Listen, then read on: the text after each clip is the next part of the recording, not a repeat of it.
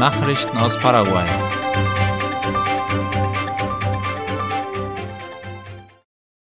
In Cateura im Bañado Sur ist eine neue Betreuungseinheit eröffnet worden. Das Ministerium für Kinder und Jugendliche, MENA und Itaipubi National haben am vergangenen Montag die Betreuungseinheit Cateura eingeweiht. Sie ist ein Teil des Programms Abrazo, wie IFP Paraguay berichtet. Es ist ein sicherer Ort für 50 Kinder im Alter von 3 bis 16 Jahren.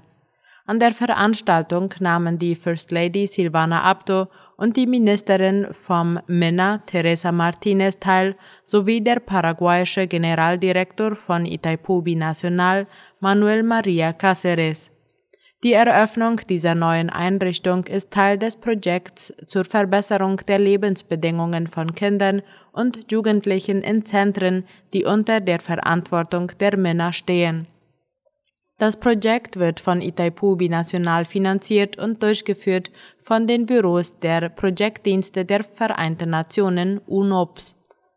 Die Pflegestation im Armenviertel am Paraguayfluss kann täglich 50 Kinder und Jugendliche betreuen und gibt ihnen einen sicheren Raum sowie Verpflegung, schulische Unterstützung, Freizeitgestaltung und verschiedene Handwerksmöglichkeiten.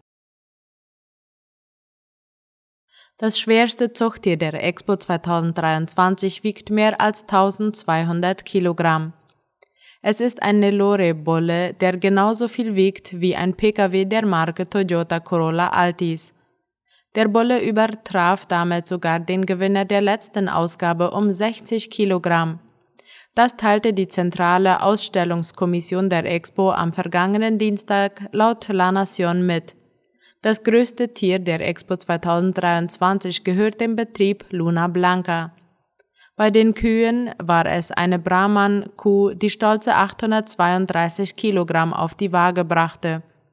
Der Aussteller in diesem Fall war Jakob Kröker.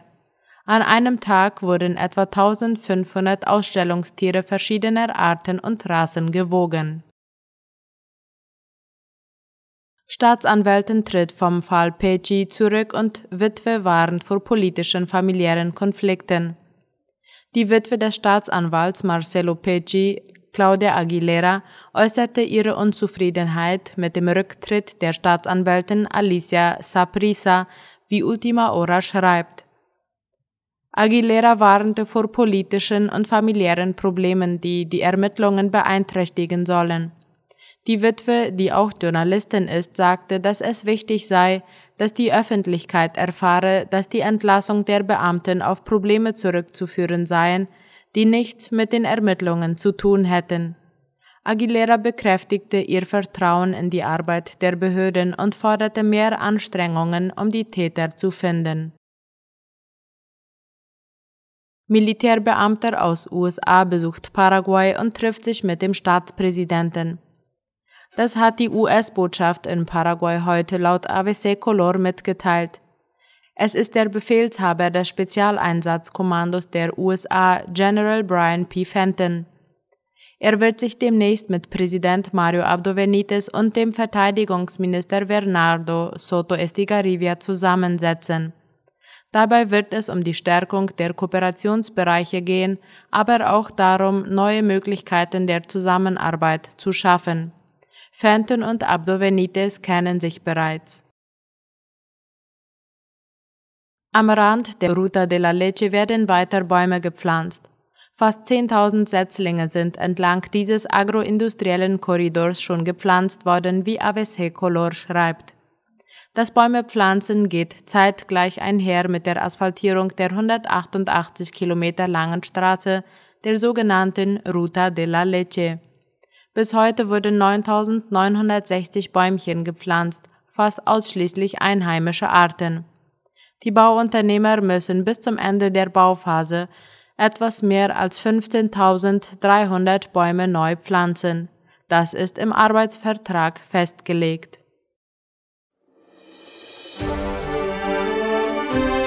Nachrichten aus aller Welt.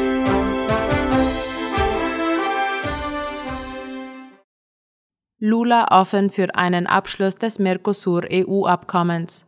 Der brasilianische Präsident Luiz Inácio Lula da Silva bekräftigte laut der Deutschen Welle, dass er nicht aufgeben werde, mit der Europäischen Union das Abkommen mit dem Mercosur erneut zu erörtern.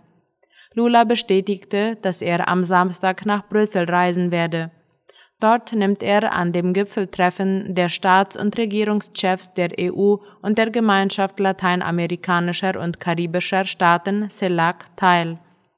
Nach Ansicht des brasilianischen Präsidenten ist der Abschluss der Verhandlungen zwischen der Europäischen Union und dem Mercosur im Interesse beider Parteien. Zuletzt hatte Lula erneut seine Ablehnung zum Ausdruck gebracht über das Kapitel für öffentliche Auftragswesen. Darüber hinaus äußerte der Mercosur Bedenken gegen ein Dokument, das neue Garantien für Umweltfragen vorsieht. Das Dokument wurde von Lula als Bedrohung für die landwirtschaftlichen Erzeuger des Mercosur betrachtet. G7 sagt Ukraine langfristige militärische Hilfe zu.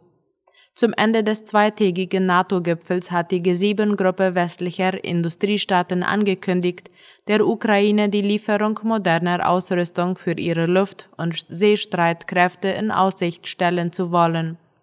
Darüber schreibt die Tagesschau. Laut der Erklärung wird der Ukraine damit langfristige militärische Unterstützung für den Abwehrkampf gegen Russland zugesichert. Weitreichende Sicherheitsgarantien für die Zeit nach einem möglichen Ende des Kriegs sind allerdings nicht enthalten. Unter solchen wird zum Beispiel die Zusicherung verstanden, im Fall eines Angriffs auch militärischen Beistand durch eigene Truppen zu leisten. Konkret wollen die G7-Staaten die ukrainischen Streitkräfte so ausstatten, dass sie weiter ihr Heimatland verteidigen können. Nach einem Ende des russischen Angriffs sollen die Truppen dann so stark sein, dass Russland keine weiteren Angriffe mehr wagen werde, hieß es in der Erklärung. Dafür soll dem Dokument zufolge moderne Ausrüstung zur Verfügung gestellt werden. Gruppe Wagner gibt Waffen ab. Die Privatarmee Wagner des Söldnerchefs Jewgeni Prigoshin hat nach offiziellen Angaben schwere Waffen, Militärgerät und tausende Tonnen Munition an das russische Verteidigungsministerium übergeben.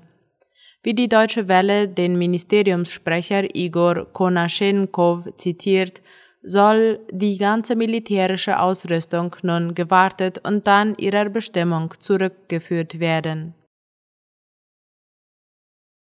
US-Bundesstaat beschließt Abtreibungsverbot nach 6. Schwangerschaftswoche. Im US-Bundesstaat Iowa sind Schwangerschaftsabbrüche nur noch in den ersten 1,5 Monaten zulässig. Ein entsprechendes Gesetz verabschiedet das Parlament gestern Abend, wie der Spiegel berichtet. Der Gesetzentwurf wurde in einer außerordentlichen eintägigen Sondersitzung ausschließlich mit Stimmen der Republikaner im Parlament verabschiedet. Unterdessen demonstrierten Abtreibungsgegner und Befürworter mitunter lautstark im Regierungsgebäude. Im März hatte eine Umfrage in Iowa ergeben, dass 61% der Erwachsenen in diesem Bundesstaat der Meinung sind, dass Abtreibung in den meisten oder allen Fällen legal sein sollte. 35% der Befragten sind der Meinung, dass Schwangerschaftsabbrüche illegal sein sollten. Derzeit sind Abtreibungen in Iowa bis zur 20. Schwangerschaftswoche erlaubt. Das neue Gesetz mit der verkürzten Frist wird mit der Unterschrift der Gouverneurin am Freitag in Kraft treten. Soweit die Nachrichten heute am Mittwoch. Ich erwarte Sie um 19 Uhr zur heutigen Wunschliedersendung. Auf Wiederhören!